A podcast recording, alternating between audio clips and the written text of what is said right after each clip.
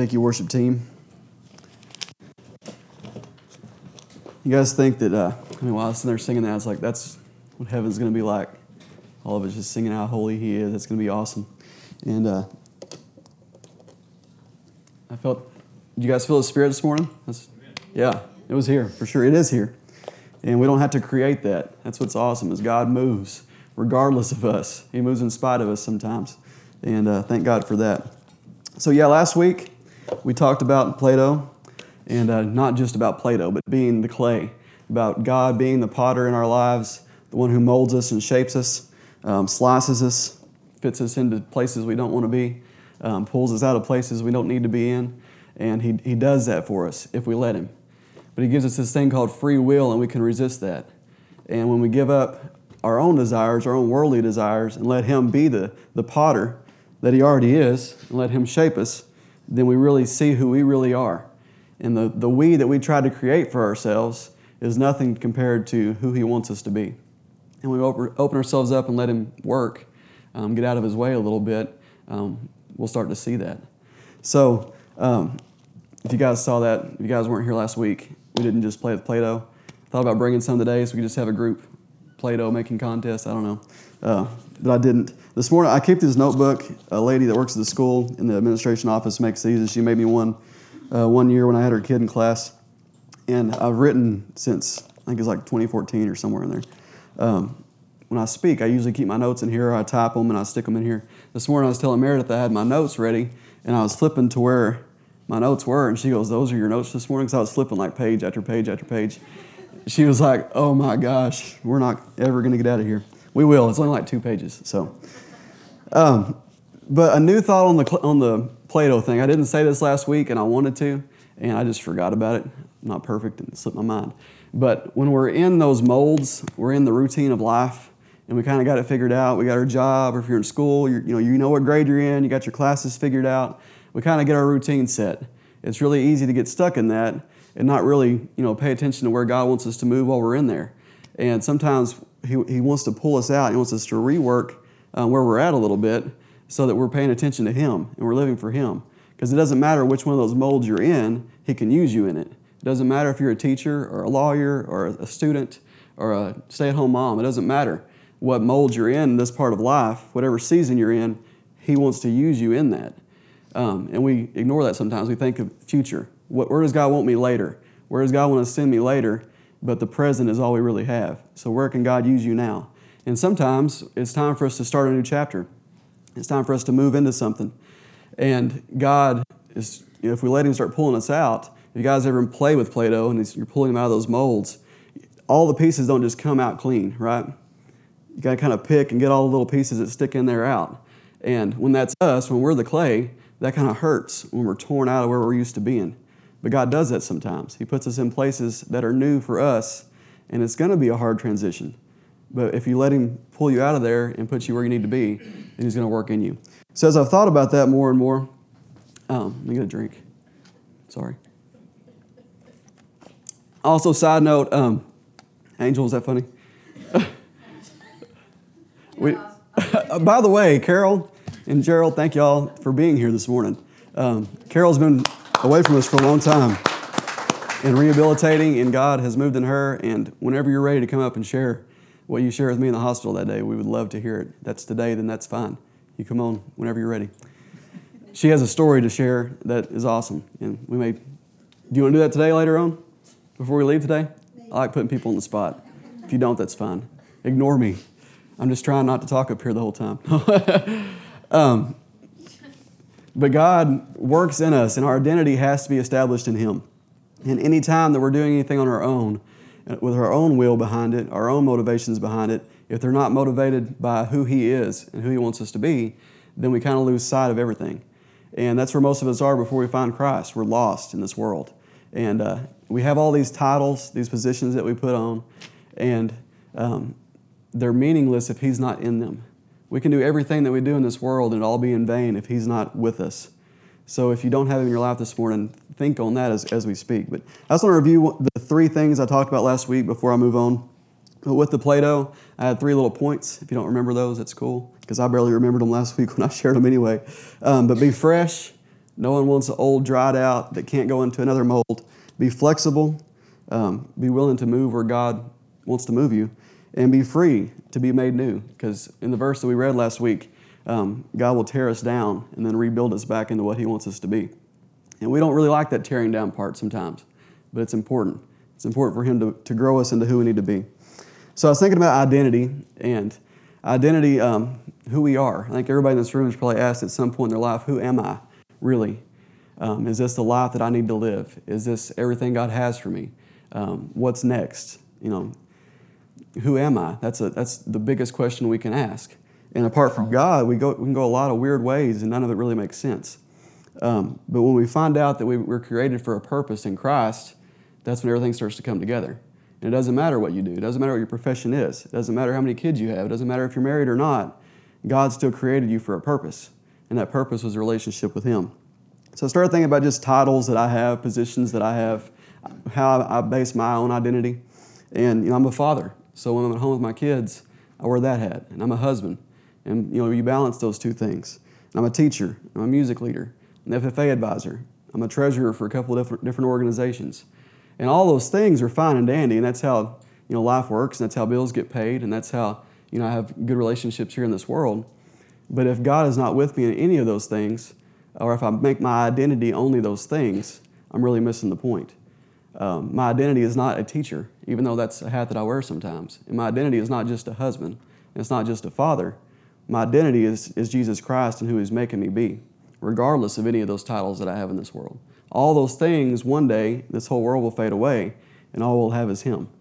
And that's what we're preparing ourselves for now. Not that any of those things are bad. Have kids, have a job, those are great. But have Him with you in those things. And if He's not, you'll be able to realize it really quick. At the beginning of the school year, every year, the first Friday of the year, I'm a man of routine sometimes, I do this little activity with my students. If any of you in here have had my class, you know what I'm talking about. But I do the same thing every year. And I'll, like, the first few years, you're like excited, like, yeah. And then the seniors are like, this again? Why do I have to do this again? This is the 5th time I've done this. But every time we do it, it seems like something new comes out of it. And it's really simple. I give them all a blank sheet of paper. And after the first or second year, I figured out that use colored pencils and make sure you use the same box for one class. That way, if someone draws something on this paper they shouldn't have, then you can go back and match the color. So there's my secret, guys. Yeah. You got to think about those things. So they write their name real small on the corner of the piece of paper. And then they draw something. And I give them a time. Usually it's like 10 to 15 seconds. I'm like, I'm going to start a timer. And you draw a picture. Start a story. Like, have a vision of what you want it to look like. But then we're going to pass it. And every 10 seconds, they stop and we pass to the next person. And we go all the way around the room. And when it gets back to them, they have this jumbled up mess that looks nothing like what they started with. And if they're new to my class, this is a surprise. If they've been in my class before, they're already thinking about this. But once they get their paper back and everybody in the room has drawn on it and added to the story they started, they got to tell me what the story is. They stand up in front of the class and they show me. And sometimes I try to get them not to do this, but sometimes they're like, there's a house and there's a cat over here and someone drew a stick man and a tree. And I'm like, that's not a story. You're just identifying what's on the page. So they got to make a story out of that. What's going on? What's that man doing? Why is there a tree there? You know, what is happening in this? And they got to kind of make it up because obviously there's going to be a concoction of all kinds of things on there. And if they don't know that's the end thing, a lot of them just draw a star on everybody's paper. Just adding. It's not really taken away from the story, but it's not really adding to it either. But at the end of that, I break that down to them that you're a story. Your whole story is not just involved with you. You have intentions. You have a goal in mind of what you want to be, but then the world affects it. The world comes in. Everybody that you're around adds or takes away from your story. And they may put some things there that you don't want to be there, and it's still there. You can't change it. It's in colored pencil, and you got to tell me what the story is. You didn't want it to happen. You didn't want that dog to be there, but it's there. And you didn't want that tree or star or whatever it is to be there, but it's there. So now what are you going to do with your story? Where's your identity at? And if the identity is only coming from what everyone else is adding to your piece of paper and not what your goal was to begin with, what your foundation was, then why are you letting everybody else manipulate what your story is? There can still be a story with the dog on the side, and the dog can really not be part of the story. So you kind of see where I'm going with that. And we see different things every year. The kid will get up in the front, and they'll say, there's a dog there. And somebody in the back will yell, no, it's a cat. I drew a cat. That's not a dog. I drew that. It's a cat. and they'll try to tell you what your story is.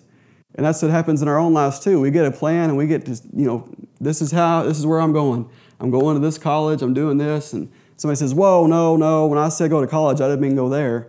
You know, like they added that to your story and they feel like they have ownership of it now and they can't let go and let it be your own story. And some of your parents in the room were like, don't say that, right? I said that for a reason. But people add to our stories. As we pass our paper around that room, people start giggling. They're like, yeah, I'm going to draw this on there now. And I'm like, okay, got to match the pencil. They shouldn't have drawn that. Let's scribble that out. It's high school. It happens, right? And then they go to the office and do their little thing. But people put things into your story that don't really need to be there sometimes. The world changes you, not for the glory of Christ, but for whatever kind of pride issue or jealousy issue they have at the time. So if we only find our identity by what the world has put on us or put in our story, then that's not really who we are. That's who everybody in the world that we're around wants us to be. So who are we? So if I'm not a teacher only, if I'm not a father only, if I'm not a husband only, then who am I? And we will ask that question continuously until we find out who Jesus is. So my boys, I think everybody has this kind of identity crisis thing. But here lately, they got new boots last week, a couple of pair of new boots. It all started, my mom bought a pair of black cowboy boots, one pair because Sharps and Hugo had a sale. They were like $10 a pair. My kids loved to wear boots. But they didn't have two pair in the size that they needed, so they bought one with the intention of buying another one later. Well, we got down there to that rodeo last weekend I was telling you about, and we were getting ready to go, and Wyatt, Meredith had packed his boots in a backpack. But he didn't want the boots to be packed in the backpack. He wanted to hold them. So he got them out of the backpack. And then he was carrying them around the house, and then he left them in the floor, and we didn't check to make sure they got back in the car. So we got down there and started changing their clothes. We've been down there for a few hours. And getting ready to go to the rodeo, Wyatt didn't have his boots. Caleb did. So if you know my kids at all, that's a tragedy because we're going to a rodeo, and you can't go to a rodeo if you don't have boots, and your brother does, so what are we going to do? So to fix the situation, Mom brings out the new boots that she had bought. Problem with that is, those are new boots. Caleb's got old boots. So now they're fighting over who's going to wear the new ones. We made this deal with them about who's going to wear the new ones that night. Wyatt had forgot his boots, so he'd wear the old ones. It was his fault. He shouldn't take them out of the backpack. So Caleb got to wear them at the rodeo. And the next morning, they wore them to church. And they switched. You saw them. Yes, who had to hear about the old boots and the new boots? And Regina was in the nursery hearing all about these boots, right? And... So Monday, I went and bought them two pair of brown boots that they don't really match, but they're new boots. So they have these new boots that they're wearing today. They're excited about that. But before, like yesterday, we went to the track over there by the baseball field. We just did like a little workout with them. We ran a little bit, did some push-ups, and they were doing some good push-ups. It was pretty fun to watch. But we're getting ready to go, and Wyatt wanted to wear his boots. We went to town to feed. We did something. Wyatt was wearing his boots and jeans. I was wearing shoes and shorts. Caleb was wearing shoes and shorts. And Meredith was wearing shoes and shorts. We got out of the truck, and Wyatt looks at me, and he stands right by me and puts his foot by mine and goes, "But, Dad, you're not wearing boots like me. No one's wearing boots like me." I'm like, it's okay. You can be the only one that wears boots. But they have a real issue with that. They want if someone is not matching them, whether it's their brother or me or their mom, if someone's not wearing something that's either the same color or same boots or something, they kind of lose it for a little bit. They're like, I have to match somebody. And they find their identity based on the people around them. They want to look like the people around them. When they go to my dad's, my dad wears a cowboy hat and boots every day. And that's what they're going to wear when they go down there. If we go to CrossFit, they want to wear their CrossFit shoes and shorts because that's what everyone's going to wear. And that's kind of human nature. And we kind of grow out as a kid. We kind of see, we find our own place. But we find our identity by external things. Looking like the people that you're going to be around is a big thing. And I don't think you ever grow out of that. If I go to national convention or state convention and I forget a tie or something, I'm going to go buy another one because I'll be the only one there that's not wearing one. That's just what you do. You fit into the crowd that you're going to be with. But we find our identity in that stuff too much, and it's not really based in Christ. So with my boys, the kind of identity crisis thing, I hope that we're teaching them that it's okay to be the only one that's wearing whatever you're wearing. That's not a big deal. Who you are is not what you're wearing. Your identity is not external things. It's not what the world looks like. It's who's in your heart. It's who you know. So I was doing this kind of identity research thing in the Bible. And if you guys have the Bible app on your phone, there's a lot of good devotion stuff on there. Some of it's kind of vague. Some of it I don't care for. That's just personal preference. But I found this one this morning that was really good. It's called Living Changed Identity Devotional. And the devotional part on day one is what I read. And I wrote it down in here because I'm using my phone for the live feed, and that was a predicament. So I wrote that down. So I'm going to have to go take that down. But I'm just going to read it to you. You guys listen to this, and I'll go back and focus on what really spoke to me. But identity is defined as the qualities and beliefs that distinguish a person. It sounds simple, but our identity is the core of who we are. Everything we do and say stems from our confidence in who we believe we are or are not. Decisions are made and actions are taken because of where we place our identity. Bottom line, who we identify ourselves as affects every area of our lives. When God created our identity, He fashioned it to be constant and unchanging. He designed it this way so that we could walk in freedom and confidence, knowing that even though we sin and continually mess up, we are forever loved, useful, and powerful because of His Spirit in us. No one and nothing can take away our God-given identity, but it is up to us to accept or reject it. If we choose to reject His truth, for whatever reason, we are left defining our identity by things like experiences, opinions, people, bank accounts, and even abilities. We become desperate souls seeking to be somebody, but always falling short of feeling secure and strong. The sooner we realize that all we want and need is in Christ, the sooner we can live the lives we have been seeking. And I mean, that sums it all up right there. When we base our experiences by how much money we have or what position we have, who our wife is, what our kids are acting like at the time, when we base our identity around things that we really can't control, things that will eventually go away, then it's going to be a temporary identity. And at some point in our lives, we're going to realize that really isn't who we are. So we got to put our identity, base our identity in the only one who does not change. So my favorite part about that thing, all of it's good, but it says everything we do and say stems from our confidence in who we believe we are or are not. Read it one more time. Everything we do and say stems from our confidence in who we believe we are or are not. So everything in our life is determined by who we think we are, who we believe we really are, or who we believe we aren't, and the confidence that comes in that. If we're not confident in our faith, if we're not confident of who Christ is, we're going to have a really difficult time stepping in and living a life for Him and sharing who He is with people that don't know. If we're not confident in being a teacher in the classroom, we're not going to last very long. Because if you can't go in there knowing, what your basic lesson plan idea is going to be, how to make, behavior issue changes in the classroom, if you don't know those things, if you're not confident in yourself to do those things, then your identity can't really be in a teacher. Same thing with a parent. If you're not confident in what you're doing as a parent, or with the advice you've been given, the best that you can do. I don't think I'm confident all the time being a parent. But if you're not confident at the time in what you're doing, then you're really not parenting to your full potential. And it goes the other way. If we're not doing certain things because of our lack of confidence, it's usually because we haven't found our true identity yet. And I promise everyone in this room, no matter who you are, what you do, where you live, what color your skin is, whatever, God has created you solely for a relationship with Him. And what your life looks like in this world is going to be different for everybody. And what job you have is going to be different for everybody. We have to find our identity in Him and not in the positions or titles that we hold in this world. So I'm going to read John 10, 7 through 11. If you have your Bibles, you can turn there. There's a few verses we're going to stick with.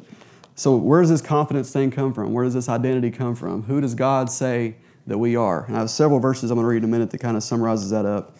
But this one's a little obscure one that kind of talks about who we are in a parable form that Jesus was great at.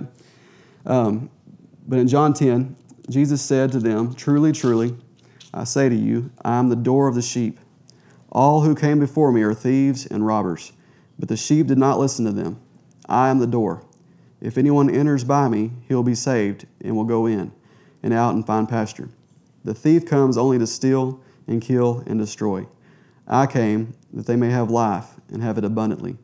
I am the good shepherd. The good shepherd lays down his life for the sheep." So in that parable, Jesus is the shepherd. He is our shepherd, and we are His flock. We are His sheep. And He's saying that He will protect us. He's the gate. He's the one who lets us in and out. So our way, our identity is only based. The sheep, if you guys have ever been around sheep at all, I have been just as an ag teacher.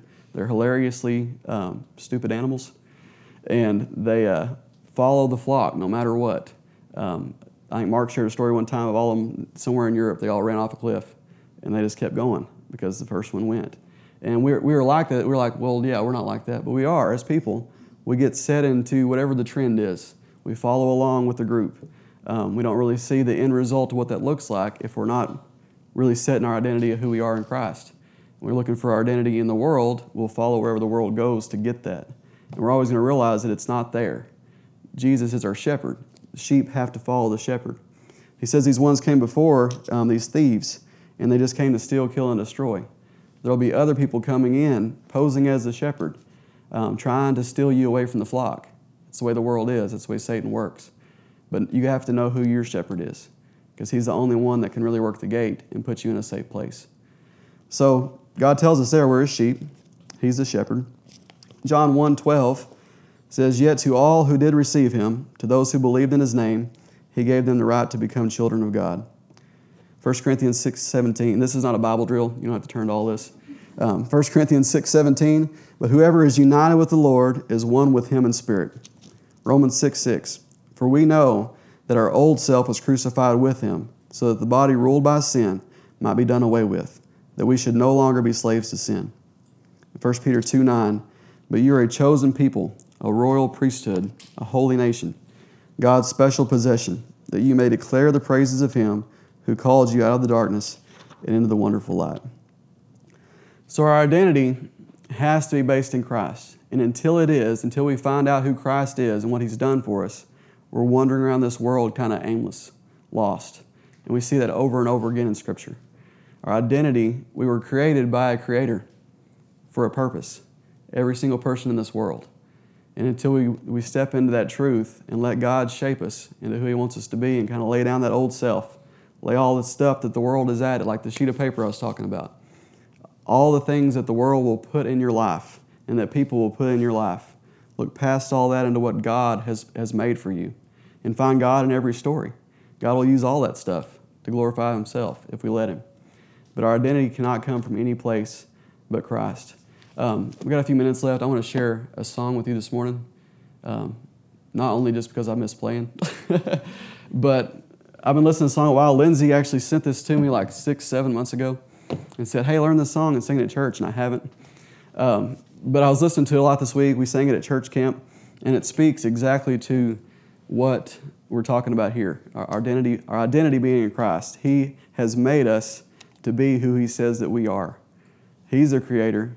It's not up to us to decide what our purpose is. He's already made that up for us. He's made that decision for us. We just have to accept the truth of it. And if we accept anything else but the truth, we're living a lie, because our identity has to be founded in him. So I'm going to use Tyler's guitar because it's a Taylor and it's nice.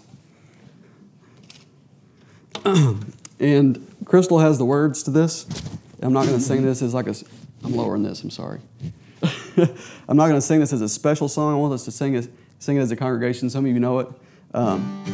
"Who You Say I Am" by Hillsong. And as you sing it this morning, think about, are the choices that you're making, are the decisions that you're making day to day reflecting your identity in Christ? Are they reflecting your identity? Can I kill this one? Are they reflecting your identity that the world has put on you? Are you found in the world that works for you? Like we said last week, we'll find a mold that works for us. We always do that. We'll, whatever's easy. This works. I know how to do it. I am a teacher. Nothing else, right? And that works for us because we get stuck and we know how to do it. We've done it so many years, and that's easy. Is God using you in that? And if he's not, why isn't he? Because he will if you let him. So you have to get to a place where you're looking for ways that God can use you no matter where you are, no matter what position you have in this world. Our identity has to come from him. Crystal, you got it up. If you guys want to stand up, stand up. If you want to sit, sit. But we are who he says we are.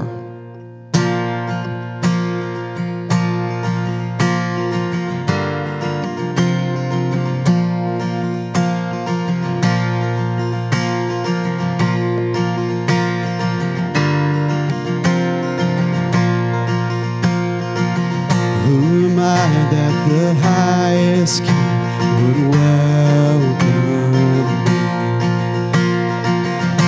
was lost, but he brought me in. Oh, his love for me.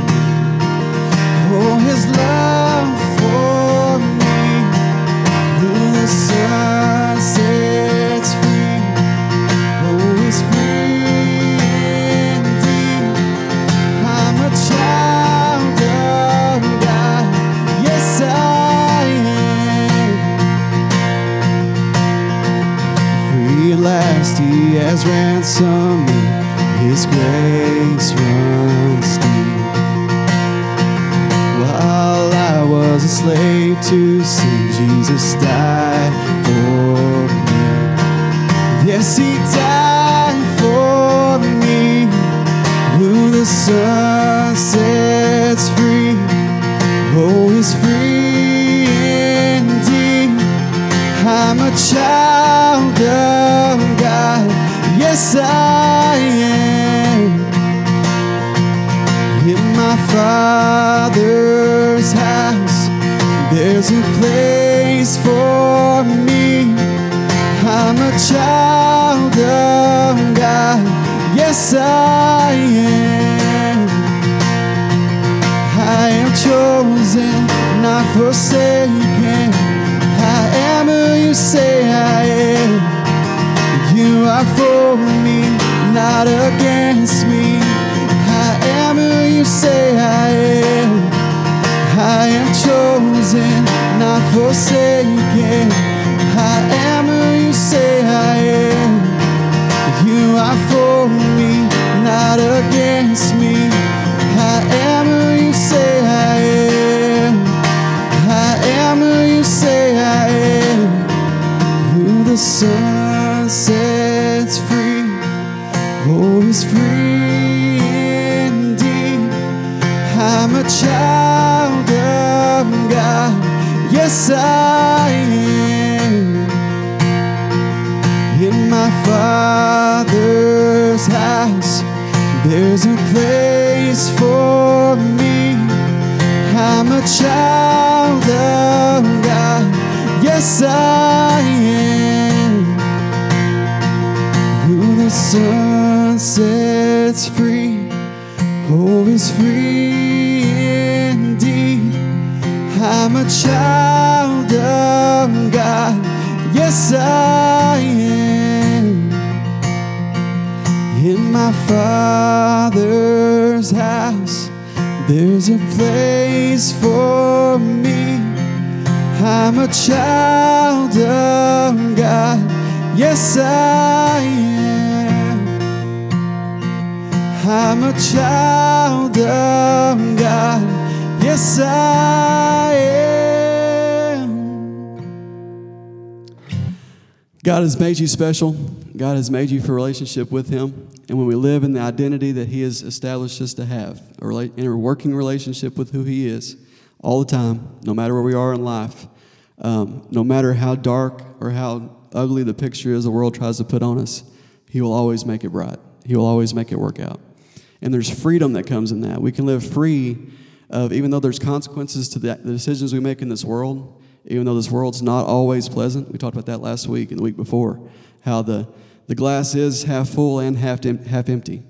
But if God is with you, you can live in the truth of being his creation. He still loves you. He still has a purpose for you. No matter how dark the world gets, he's our source of light. So, you guys have a good week. I'm going to pray for us, and you're dismissed. And Carol, did you think about it? You will? Okay. And Carol's going to share a great testimony with us in just a minute. Lord, we come today just thanking you for the identity that you've given us. God, thank you for dying on a cross for our sin. God, for giving us grace when we don't deserve it. And God, thank you that when we finally accept the truth of who you are, God, no matter what our past looks like, God, you redeem us, you heal us, and you set us free from the consequence that comes with our sin. God, let us not fall into the mistake of thinking that once we know you, that we'll be sinless. But God, let us live constantly in a repentant heart for you, so that even though we sin, even though we continue to mess up, God, we are not our source of our identity. God, you are. God, if we continue to point people to you and continue to cling to you, God, and continue to strive to live for you, God, you have a place for us. Thank you for making us who you say we are. It's in your name we pray. Amen.